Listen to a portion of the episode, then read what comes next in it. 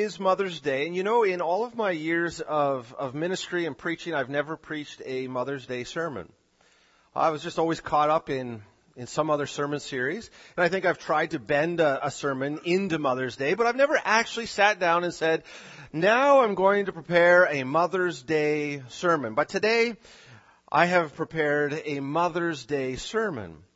So, like all preachers do when they sit down to I imagine, think about a Mother's Day sermon, you have to come up with a text.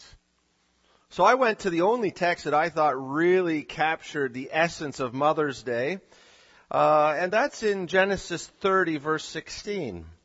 Let me read this for you. When Jacob came from the field in the evening, Leah went out to meet him and said, You must come in to me, for I have hired you with my son's mandrakes. So he lay with her that night. Doesn't that strike you as a Mother's Day text? It's uh, provocative, perhaps. I mean, the first thing you need to know about that is what, what, is, in the world is a mandrake? A mandrake is uh, a plant that has a root, and the root of the mandrake was A, an aphrodisiac, and B, it was a cure for infertility, or so they thought. Peculiar text.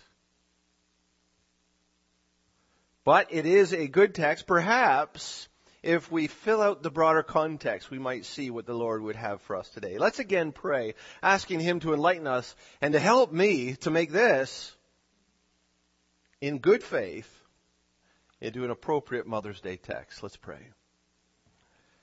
Heavenly Father, we thank you for our mothers.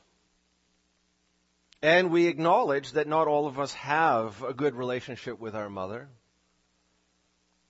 And that for many mothers, they do not have a good relationship with their children. And we have women who would long to be mothers, but you have withheld that from them. Lord, I know that also there are mothers who grieve until the end of their days over the loss of a child. So Mother's Day is not a simple day. It's not a day of easy celebration. It comes with all kinds of heartache, but also joy. I pray today that as we take a look at this text, that you have inspired, that you would instruct us by your word. I thank you for our mothers. And I thank you for the mothers of Israel the mothers of the Messiah, who brought a chain of people into the world that climaxed with the giving of your own Son, Jesus, the Messiah. In His name we pray. Amen. In order to make sense of this verse about mandrakes, we better read the broader context. Would you please stand with me and open your Bibles to Genesis chapter 29?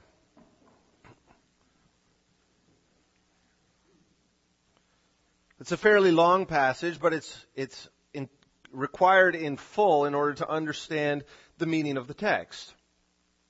Genesis chapter 29, beginning in verse 31.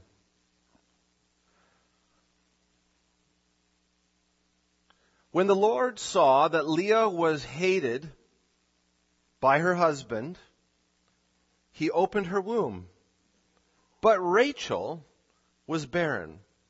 And Leah conceived and bore a son, and she called his name Reuben, for she said, Because the Lord has looked upon my affliction, now my husband will love me. She conceived again and bore a son and said, Because the Lord has heard that I am hated, he has given me this son also. And she called his name Simeon. And again she conceived and bore a son and said, Now this time my husband will be attached to me, because I have borne him three sons. Therefore his name was called Levi. And she conceived again a fourth time and bore a son and said, This time I will praise the Lord. Therefore she called his name Judah. And then she ceased from bearing. When Rachel saw that she bore Jacob no children, she envied her sister, both sisters married to the same man. She said to Jacob, Give me children or I shall die. And Jacob's anger was kindled against Rachel, and he said, Am I in the place of God, who has withheld from you the fruit of the womb? Then she said, Here's my servant Bilhah. Go into her so that she may give birth on my behalf, that even I may have children through her.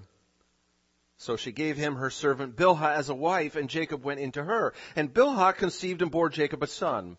And Rachel said, God has judged me, and has also heard my voice, and given me a son. Therefore she called his name Dan. Rachel's servant Bilhah conceived again and bore Jacob a second son. Then Rachel said, with mighty wrestlings I have wrestled with my sister and I have prevailed. So she called his name Naphtali. When Leah saw that she had ceased bearing children, she took her servant Zilpah and gave her to Jacob as a wife. Then Leah's servant Zilpah bore Jacob a son, and Leah said, Good fortune has come, so she called his name Gad. Leah's servant Zilpah bore Jacob a second son. And Leah said, Happy am I, for women have called me happy. So she called his name Asher. In the days when the wheat harvest was on, Reuben went and found mandrakes in the field and brought them to his mother Leah. Then Rachel said to Leah, Please give me some of your son's mandrakes. But she said to her, Is it a small matter that you have taken away my husband? Would you now take away my son's mandrakes also? And Rachel said, Then he may lie with you tonight in exchange just for your son's mandrakes. Then Jacob came in to, from the field in the evening. Leah went out to meet him and said, You must come in to me, for I have hired you with my son's mandrakes. So he lay with her that night. God listened to Leah, and she conceived and bore Jacob a fifth son. Leah said, God has given me my wages because my servant, I gave my servant to my husband. So she called his name Issachar. And Leah conceived again, and she bore Jacob a sixth son. And Leah said, God has endowed me with a good endowment. Now my husband will honor me, because I have borne him six sons. So she called his name Zebulun. Afterwards she bore a daughter and called her name Dinah. And then God remembered Rachel. And God listened to her and opened her womb. She conceived and bore a son and said, God has taken away my reproach and she called his name Joseph, saying, May the Lord add to me another son. This is the word of God. Amen. Please be seated. Now, this is a problematic text. I, I hope you saw that. I mean, what in the world are we going to do with this? How are we going to rescue this text? That's, I think, the impulse that we bring to it. We need to do something in order to change this text in order for it to be palatable for us in our setting. Now, of course, this text was chosen because it's all about motherhood. Not maybe idealized motherhood, but motherhood nonetheless. In fact, these are the four mothers of Israel. So there's there's 13 sons born to Israel, and Israel is Jacob's second name, which also becomes the name of the nation, right? So he has 13 sons and a daughter for a total of 14. We get the 12 tribes because Levi is not a tribe. Um, so this passage is about the four mothers of Israel, and of these four mothers, there's only one mother of the Messiah. So that's a little bit of a hint on where we're going. Now the context, which perhaps would have been helpful before I read that entire passage, but the context of this is that Jacob was born to Isaac. Isaac was born to Abraham. Abraham was promised the gospel, ultimately that the Messiah would come into the world through his family. And so we have Jacob who is carrying the promise of the Messiah. And then we get all of his sons that are born to these four women. Now Jacob, though, stole this blessing from his brother Esau. They were, they were twins. Esau was the older twin. He was the one that Isaac wanted to give the blessing to. Esau was the one that Isaac thought the promise of the Messiah should fall to. But Jacob dressed up like, uh, with goat hair all over himself because his brother Esau was a hairy man. He went in and his, his father Isaac was blind and old and, and he touched him and he, he blessed him thinking he was Esau. It's a different sermon. But you see, salvation history is complicated and messy, and God is working with us in spite of our many sins. So Jacob ran away in order to save his life. And, and when he got to his new hometown, he looked and he saw a beautiful woman by the name of Rachel. and he wanted to marry her. So he went to Rachel's father, Laban, and he said, I would love to marry your daughter. So they struck up a deal. You work for me for seven years, then you can marry Rachel. Jacob did that. I mean, that, that is commitment. Seven years working. Then after the seven years, he went to Laban and he said, now is the time that I should be able to marry your daughter. And so they were married and then Jacob went in and consummated the marriage. It must have been dark. It must have been late. There might have been a little bit of wine because he woke up the next morning and behold, Leah. Whoops. The wrong woman. And that's what Laban did. Laban actually took his older daughter, who was not as beautiful. I think you might say she was cross-eyed. She had strange eyes. The text says that. And gave her in the place of Rachel. And so Jacob consummated with the wrong woman. That's a problem. So he went to his father-in-law and said, what have you done? Why have you tricked me? And he says, well, we don't do things the way you do them. We don't, we don't take from the eldest and give to the youngest. And so there, she's my oldest daughter. She's yours. If you want my younger daughter, you have to work for me another seven years. And that's what he did. So he worked for another seven years and finally married the woman that he loved. So now he's got two wives and they're sisters. That's the context of, of this text. And they get into a very um, heated, very competitive baby making contest, which is peculiar in our context. Leah bore the first four sons, so she's off to a good start. She bore Reuben, Simeon, Levi, and Judah.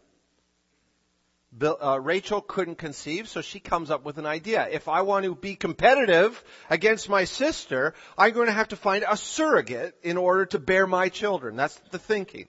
So she says, well, Bilhah, are you up for the challenge? Do you want to come on to team Rachel? And Bilhah said, sure. So the two go to uh, to Jacob and say, "We have an idea. Why don't you take Bilhah to be your wife, and she'll bear children in my place, and any children that come from her will count to my score." And Jacob said, "Fine." So Bilhah conceived Dan and Naphtali. Now the score is four to two. Well, it's getting a little bit too close for Leah. So we had been told that she ceased bearing children after Judah, since she was no longer able to conceive. She said, "Well, I have a maidservant too." She went to Zilpah and said, Rachel recruited Bilhah for team Rachel. Would you like to play for team Leah?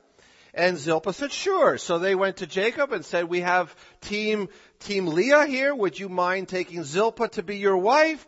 Jacob said, sure. So now he's got four women, but just still two teams.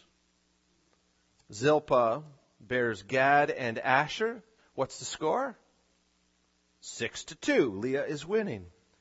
And then Leah had two more sons and one more daughter. And I, this is, this is not right. It's not right even biblically, but in their culture, Dinah, poor Dinah, didn't count toward the score.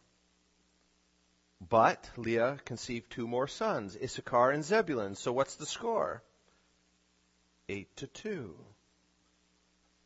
But then Rachel had two sons, Joseph, which is in our text, and then Benjamin.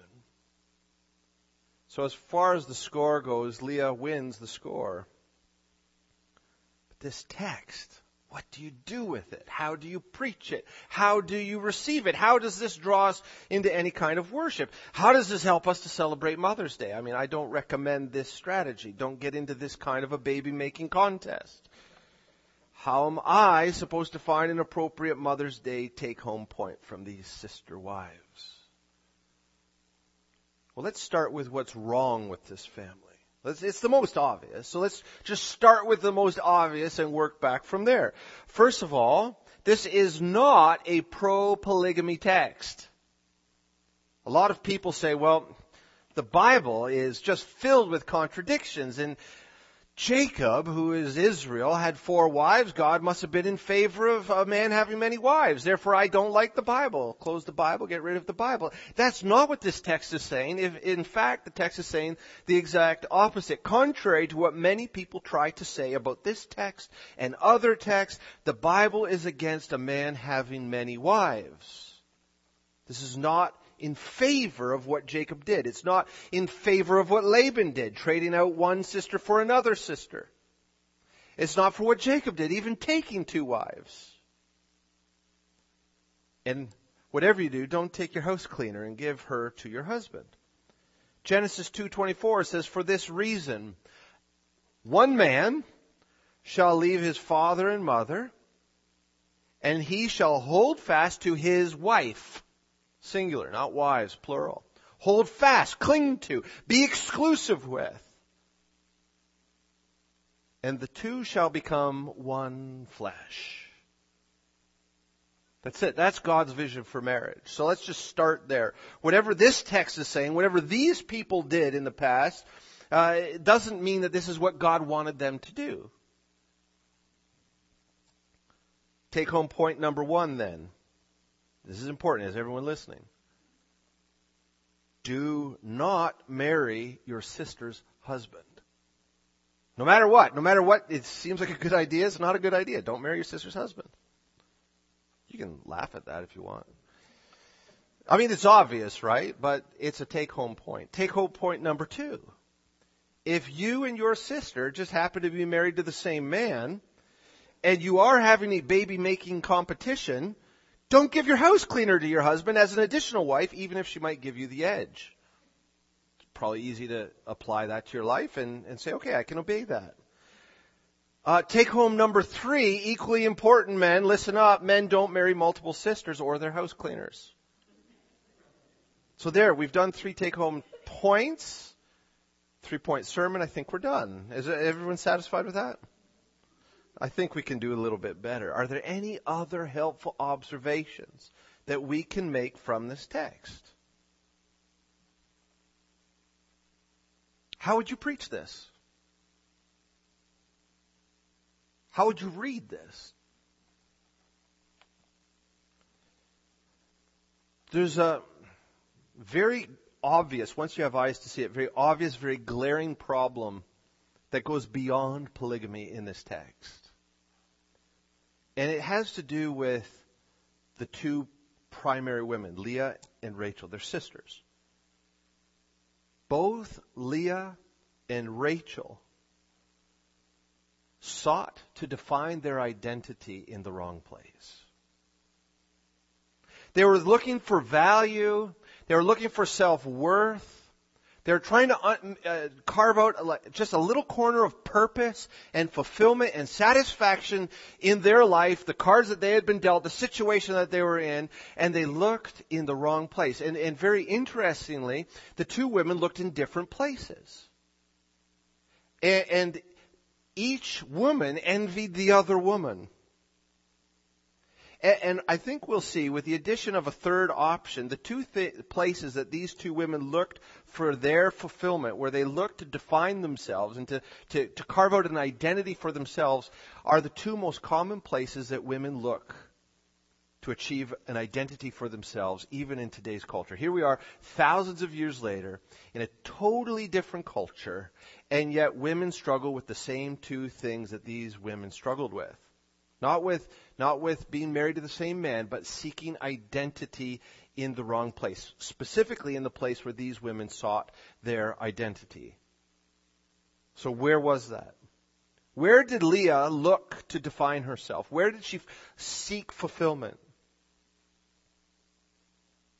Look at chapter 29 verse 31.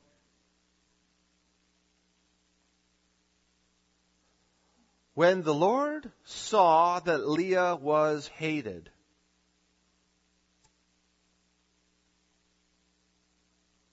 and context tells us that she was hated by her husband. She was seeking an identity in the love of her husband. If, if, if she could just get her husband to love her the way she wanted to be loved, then everything would have been fine. She could put up with the multiple wives thing. She could put up with, with Jacob's bad temper. She could put up with all kinds of things, but all she wanted was the love of a man. Rachel, on the other hand, had the love of a man. Was she satisfied? No. She sought her identity elsewhere. Go down to chapter 30 verse 1. when Rachel saw that she bore Jacob no children, she envied her sister. And, and, and, again, the broader context, we're reminded Jacob loved Rachel. He doted on Rachel. He, Rachel was clearly his favorite wife, and everybody knew it. He made no bones about it. He even said to Leah, apparently, I hate you. I, I, I just want to be with, with Rachel. I'm stuck with you because your dad tricked me, but I love your sister. Was that enough for Rachel? No. Because she wasn't seeking her identity in the love of a man. Where was she seeking her identity? In her children, or lack thereof. So we have two women seeking identity in the love of a man or the lack thereof, or in children or the lack thereof.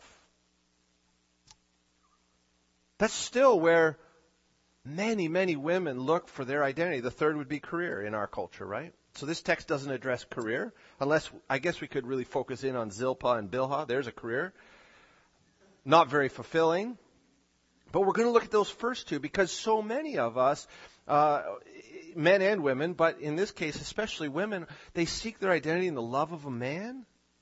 And it's amazing what young girls are doing just to feel valued by a man who is who is not treating them the way that they ought to be treated, not valuing them, not loving them. And you look around in our culture and all the women that are just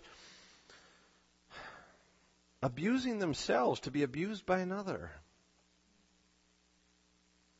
Because they're like Leah or women who make idols of their children. Either children they have or children they can't bear, much like Rachel, seeking their identity in the wrong place.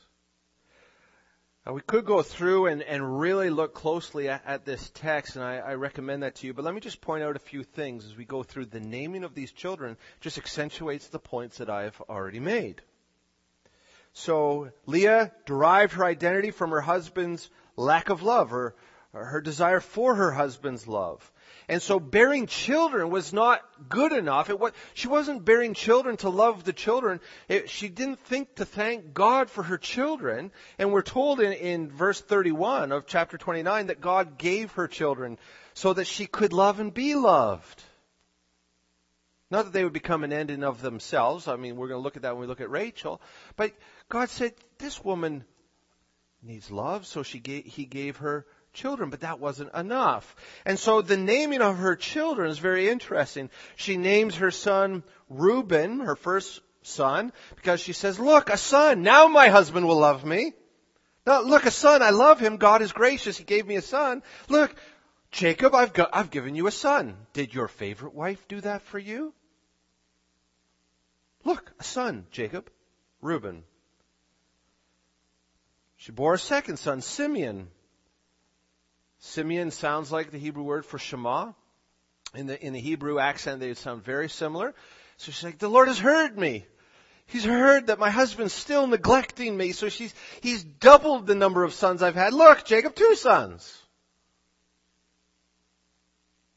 Nope, still not working, so God gave a third son. Leah's missing the point.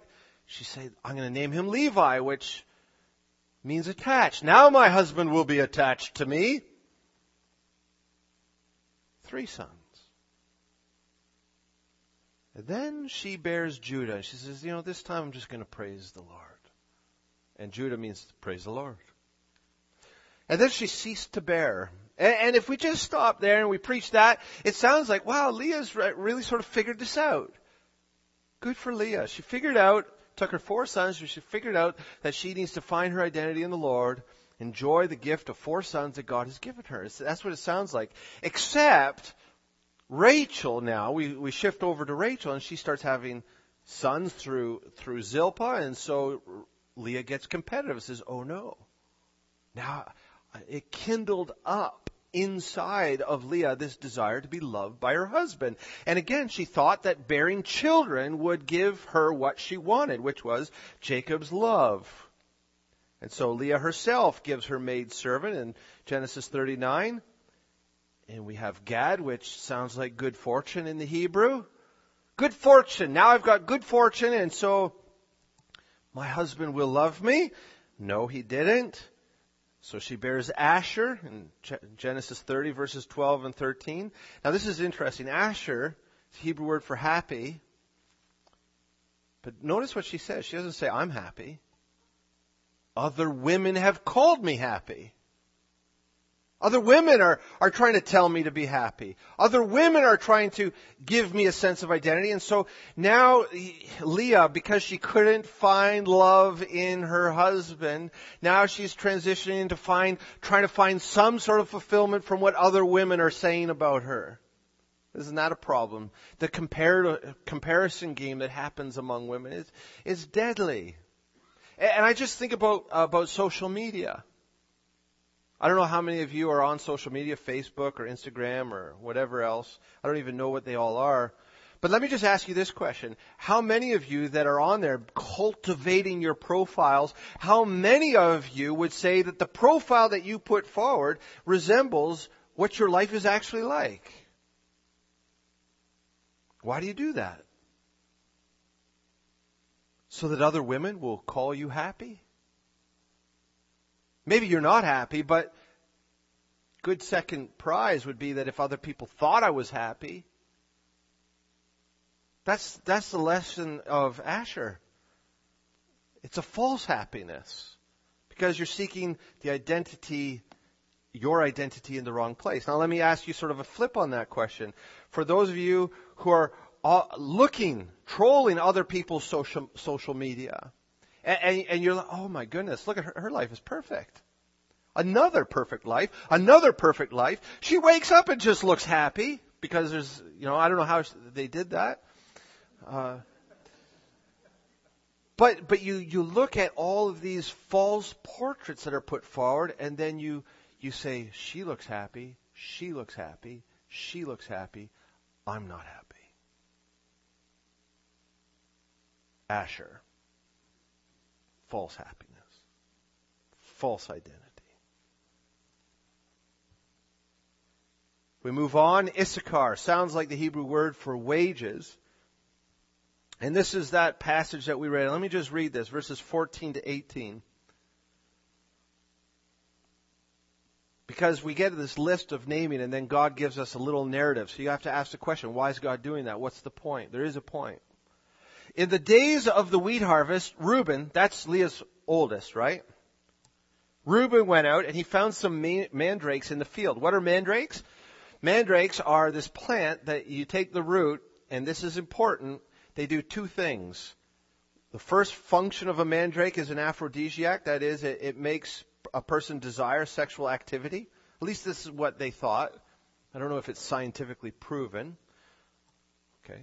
So, in other words, a woman who wasn't loved could, could cook this up and give it to her husband in order to be more desirable to her husband.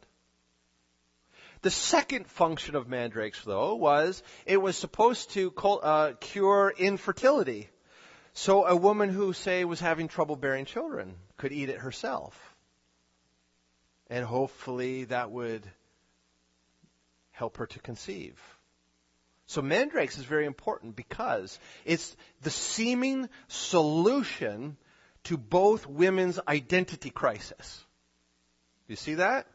The one woman wants to be loved, aphrodisiac. The other woman wants to have children, cure for infertility. So they're going to fight over this one solution, it's the wrong solution, to both of their problems. And Jacob is in the middle of it all, right? Because you need Jacob to be loved and you need Jacob to have children. Okay, so Reuben comes back rather innocently maybe, Mom, I got some mandrakes. Gold mine.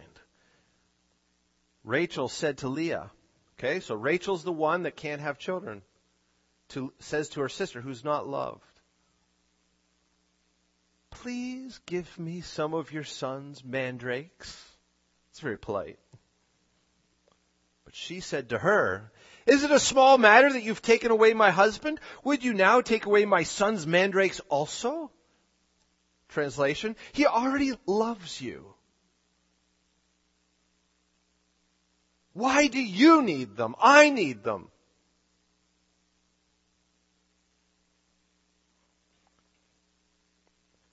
Rachel said, Well, if what you want is a night with our husband, he may come in and lie with you tonight if you just give me your son's mandrakes. So Rachel comes up with a bargain. You can have what you want, and I can have what I want. You have the affection of our husband for a night. I will have this chance at curing my infertility. It seems like a win-win situation. When Jacob came in from the field in the evening, Leah went out to meet him and said, You must come in to me. You must. We've already sorted this out. The four of us got together. We traded some mandrakes. You're mine. Get in here. And she doesn't even pull the punches. She says, Look, I hired you with my son's mandrakes. So he lay with her that night, just trying to keep the peace.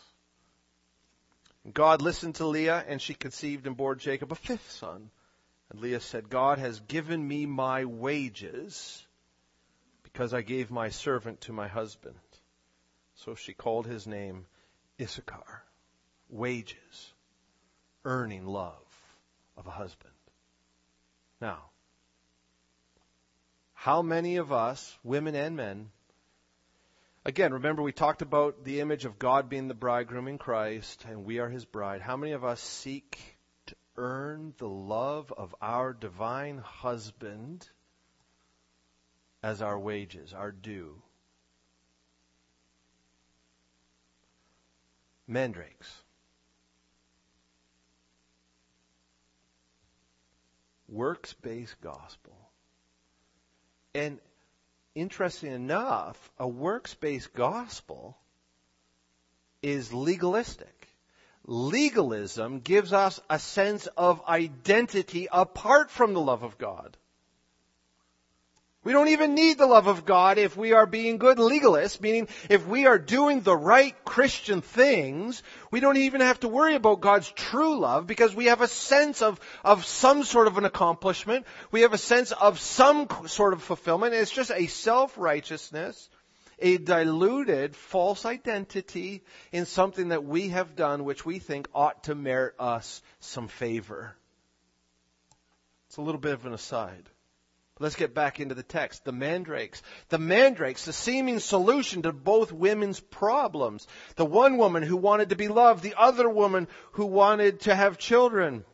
Well, Rachel uh, gets the mandrakes. Great. So she might cure her infertility. Did it solve Leah's problem? Is she any more loved, truly? No. The mandrakes solved nothing. But she does bear another son names him Zebulun, which means honor, just in case we think Leah's making any progress in her search for identity. She says, Now my husband will honor me. Mandrakes did nothing. That night did nothing. She's still looking for her identity in a husband's love. The tragedy of Leah is that she was never loved by her husband, and that is a tragedy. It is. I would wish that on no one to be in a marriage, a loveless marriage. But since she was seeking her identity in that marriage, eh, she, she sought all of her self-worth, her identity in Jacob's love. She remained every day of her life an unsatisfied woman. A bitter woman, an angry woman, a, an empty woman. Even though she had all these children, as a blessing from the Lord, she was unsatisfied, unfulfilled. She was unable to fully enjoy the children that God had blessed her with. So now we come to take home point number four, perhaps the, the first really serious take home point, and it is serious. The others are real take homes, but just easy, far too easy for us to keep. This is a lot harder. Take home number four women, married women a husband's love is good. And I would, I would pray that for you. A husband's love is good. But it cannot be the foundation of your identity. Your husband cannot, and he will not, he'll disappoint you. He cannot give you a firm foundation for your identity as a woman. And, and, so this is also for single women, women that wish that they were married. And, oh, if I could just find that man, then my life would be good. Well, God has, has blessed singleness in the Bible and He can make you very fruitful in your life if you seek your identity in the right place and give yourself to God. The love of a husband is good, and if you're single and you want to be married, you desire a good thing. But too many women have, have lost themselves because they couldn't find love of a woman, married or not. Now, there may be women here who suffer great anguish because their marriage is not what they wish it was. Maybe your husband has let you down. Maybe it's something he did way in the past and you just haven't been able to forgive him. You haven't been able to get past it because you're still seeking your identity, your greatest fulfillment in the love of a husband, the love of a man. Maybe your husband's letting you down right now.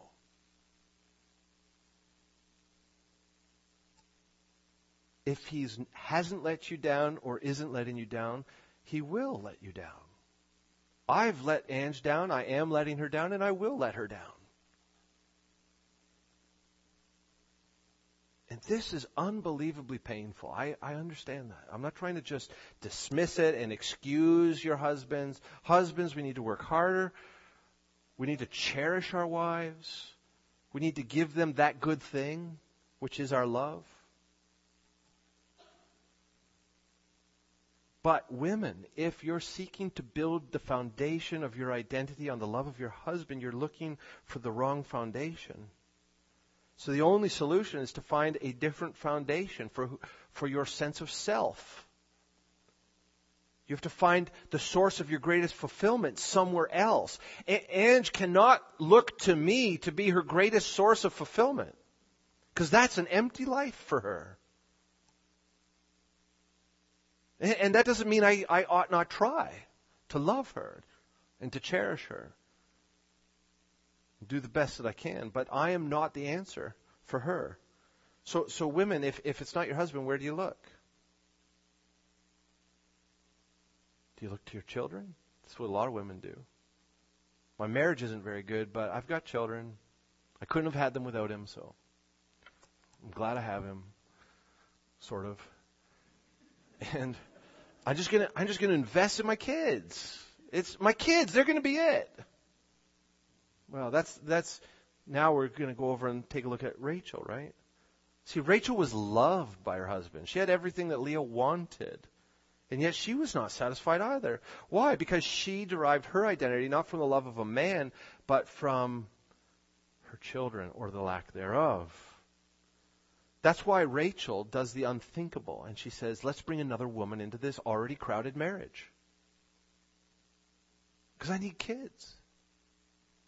She was willing to go that far just so she could have children. And then through uh, her her handmaid, she gave birth to Dan, and that sounds like Judge, she feels vindicated. She says, I've done the right thing. I, I, I made this, this marriage. Three's a crowd already, or three's company, wasn't much company, but now it's really crowded with a fourth, and, and I think God has judged that what I did was a good thing. So she named him Dan, because Dan sounds like the Hebrew word for judged. God has judged what I've done. He says that was the right thing to do, and He's given me a son. And then God gave another son, which means Naphtali, and that sounds like wrestling, the, the Hebrew word for wrestling. She's like, I'm in this grudge match with my sister, and God really wants me to win. That's what, that's the, the meaning of the name Naphtali. And then finally, maybe because she chewed on a um, mandrake root, she gave birth to Joseph. Now, but get this. This is very fascinating. And we all know about Joseph, right? Joseph becomes Jacob's favorite son because born to his favorite wife who couldn't bear children, which is another problem. Like, this was a messed up family. Um, but do you know what Joseph means? It means, may God add more. Not satisfied with one. I want more. You know what God did? God gave Rachel another son and do you know what happened? Because, and I don't know this because, so might be coincidental, but I think there's a lesson to be learned. Bearing a child, which she thought would give her a greater sense of herself, this is what happened. Rachel went into labor with her second son. It was hard labor.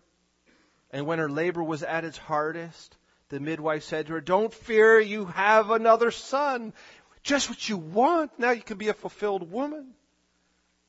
And as her soul was departing because she was dying, she called his name Ben Oni, which means son of my strength. But her husband named him Benjamin, which means son of my right hand, which is a place of authority. So the youngest was to have a place of authority in Jacob's family. And then Rachel died. Tragic. Never having enjoyed her life, always seeking fulfillment in children that she never had, and her, her days came, her days went, and she died unfulfilled. The tragedy then of Rachel is that she was never satisfied. She was never satisfied with the love of her husband. She wasn't satisfied with just one son. Take home point number four, or number five, sorry. Children are a blessing, but they cannot be the foundation of a woman's identity. Your children cannot give you a firm foundation for your identity as a woman. Parents in general and mothers specifically are prone to find their identity in their children. And, and everything else sort of fades away. Marriages deteriorate because there's so much investment by, by mothers and fathers in their children. Especially in today's culture, children have become idols. They're, they, they take the place of God. We worship our children rather than rearing children as a blessing from God, they take the place of God in our life. And, and, just as one sort of small anecdote, our children keep us out of church because they're in sports or dancing or whatever. Let's not worship God because we need to worship our children and give them every opportunity. But what happens when your children break your heart? I mean, we could all hope to have the, the child that grows up and is everything we ever wanted him or her to be. And that happens. Not fully, but it happens partially. But what happens when your children break your heart? What happens when your children fall into a, a, a, an ugly battle of rebellion against you and against all authority in their life? What happens when your children find that they're addicted to drugs what happens when, when your children make life choices that are nothing like way you raise your children? You, you never raised your children to make those life choices, but they're making them. What happens when your children reject Christ? What happens on the day to day when your children are disrespectful? What happens to your identity day to day when your children are unappreciative of all that you've done year after year after year after decade after decade? What happens if you can't conceive like Rachel? Are you destined to be an unfulfilled woman for the rest of your life because you can't have children? What happens when your adoption falls through? What happens when your child is taken from you? By death.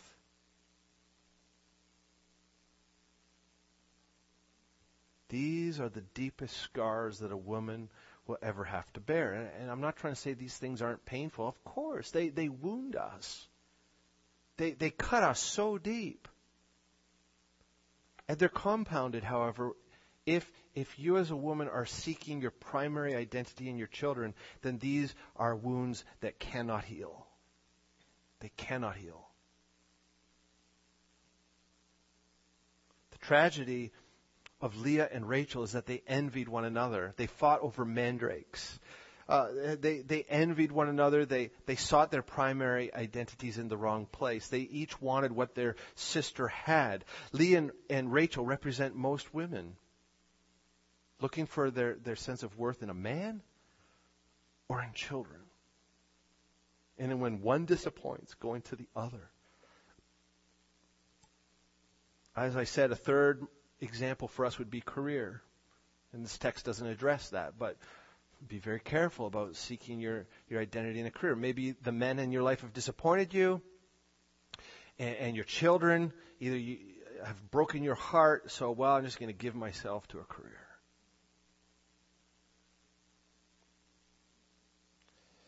Obviously, it's good to find fulfillment and satisfaction in the love of a husband. It's good to enjoy the blessing of children, but both will fail to fully satisfy, and therefore they cannot be the foundation of a woman's identity. Where then should a woman look? Now, we, I think we probably know the answer, but let's just nuance it. Where do you look? Where do you truly build? Uh, like, what is the foundation on which you build the foundation of your identity, your sense of self? Where do you go to find pleasure and satisfaction and fulfillment? Where do you go to say, because I have this, everything else in my life is okay. I can endure a marriage that is not what I want it to be because I have this. I can endure uh, being a mother to children who have broken my heart because I have this. Where do you go for that? How, how do you weather the storms in your marriage? If you're seeking your identity in your husband, and husband, same thing. If you're seeking your identity in your wife, when your marriage is strained, your life falls apart and your marriage dies. It does. And, and let me just say it this way. The problem is we've bought into the lie that we, that love and marriage and relationship is, is a consuming thing where we consume one another. Uh, you are there for me. I'm going to take what I can get from you. You, you are mine. And when you stop giving me what I need and what I want, I'm done with you. Do you see how dangerous this is, right? It, it has real implications for our life in the church. What if God treated us that way? He doesn't. Praise God. So we need a stronger foundation. We, we need a foundation where we can stand and weather life's storms, disappointments, difficult marriages, and broken hearts because of children. We need something stronger. And you know the answer is in the text? Leah had a glimpse of this just a, a, glimpse of this fulfillment and satisfaction when her fourth born son was born and she named him Judah. Praise the Lord! That's what she said when he was born. Praise the Lord. That's Judah. Judah! Praise the Lord! And, and let's just go back there. Take a look. In uh, chapter 29 verse 35. She conceived again bore a son and said, This time I will praise the Lord. She called his name, Praise the Lord, Judah. But then she ceased from bearing. Oh, wouldn't that have been a good end? That would have been a great climax, but that wasn't the end. She forgot. She forgot the lesson that God had shown her in Judah. And you know what's the most amazing thing about this glimpse of where she ought to have found her fulfillment, which is in the Lord and His provision. And so finding her identity in Him. Do you know who Judah is? He's the father of the Messiah. The, the messianic line went from Abraham to Isaac to Jacob to Judah to Jesus eventually. So what's God telling us there? If, if Leah had a glimpse of where she ought to have been looking to define herself, to find fulfillment and joy and satisfaction and pleasure, if this is the father of the Messiah, if he is the messianic line, where ought we to look? We look for a fulfillment in none other than Jesus Christ, the son of Judah. That's what Leah had done momentarily. It was such a passing thing. So take home point number six, and the most important thing for men and women alike, the foundation of your identity and the source of your fulfillment and satisfaction is in Judah. That is, in Jesus, the Messiah. Now, that sounds so much like a Sunday school answer. Okay, great. How do we do that? How, I would love to do that, but how do you do that? Jesus is there my husband is here. My children are there. It's, how do I just find my fulfillment in Jesus? Well, I mean, there's so many things that you could do about this, but it, it begins by meditating on what He has done for you. That's so simple, but why make it more complicated? On your, on your hard days when you can't stand your husband and, and your kids have broken your heart or, or you're in a moment of just grieving the loss of a child, rather than focusing on those things, just stop and remind yourself of what Jesus has done. This, this is not rocket science. It's simple, but it's effective. It reorients our, our perspective. And then remember that you're a daughter of the king. If, if that's true, if the God of the universe has said, You're my daughter, and he's saying, I'm going to give you everything that rightly belongs to Jesus, can you, can you just endure a little bit longer? Just a little bit longer. You know, this life is so quick. It's going to be done in no time. Can you just endure in that marriage a little bit longer? Can you endure with, the, with those children just a little bit longer?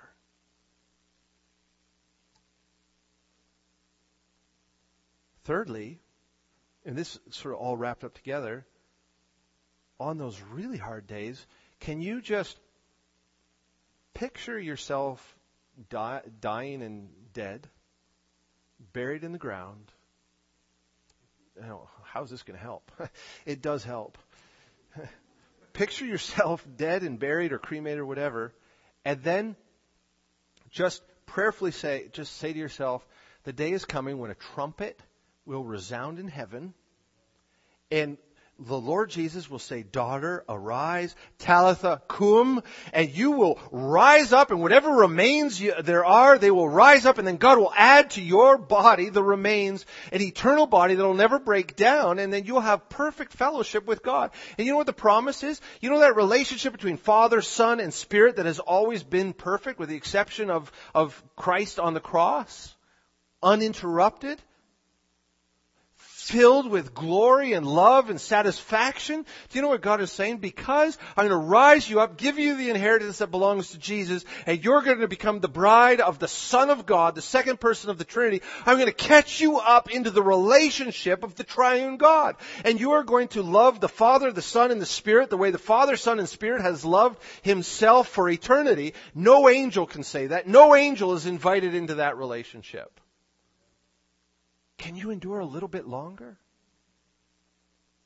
Just a little bit longer.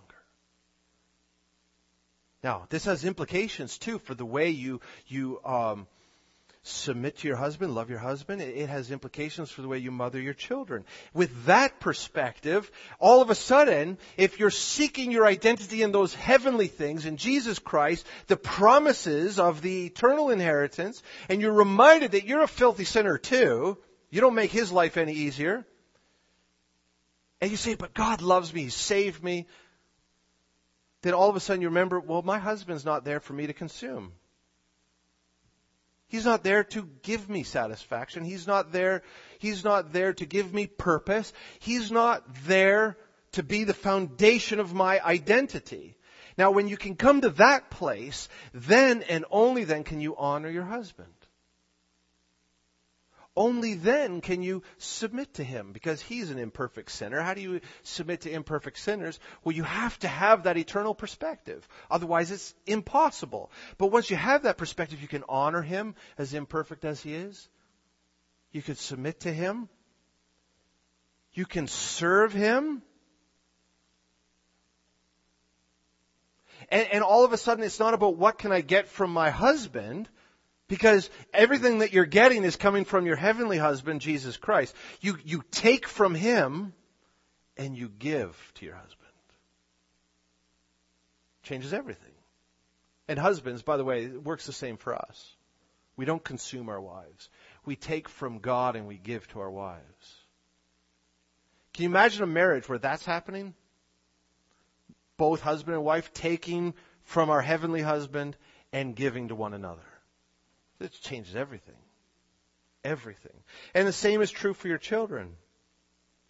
Only when you have this eternal perspective can you actually serve your children and enjoy them. in a, in a healthy way without making them idols. Do not expect to get from your husband or your children what only Jesus can give.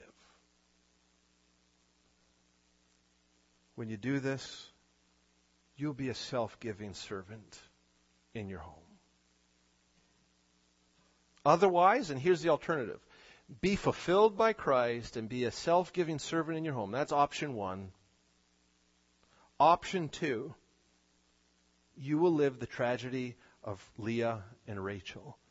You'll be an empty, disappointed vessel, lacking satisfaction and fulfillment, and it will become all but impossible to serve. And you'll cut yourself off, and you say, I've had enough.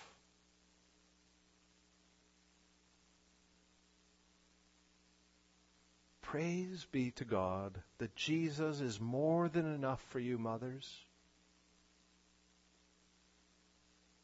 I just want to close by thanking all of the mothers for all that you do for your families. Without you, serving diligently day by day with very little thanks, and let's face it, we husbands could use an extra dose of sanctification to make your life a little bit easier. And husbands, let's take that seriously. Let's grow up in Christ so that we can give our wives uh, a greater blessing in the home. But women, in spite of your husbands, without you, your family would be lost our church would die and our society would crumble. I think we see that happening in Canada today. It takes a mother who finds her identity in Christ to honor her husband and serve her children. Let's pray.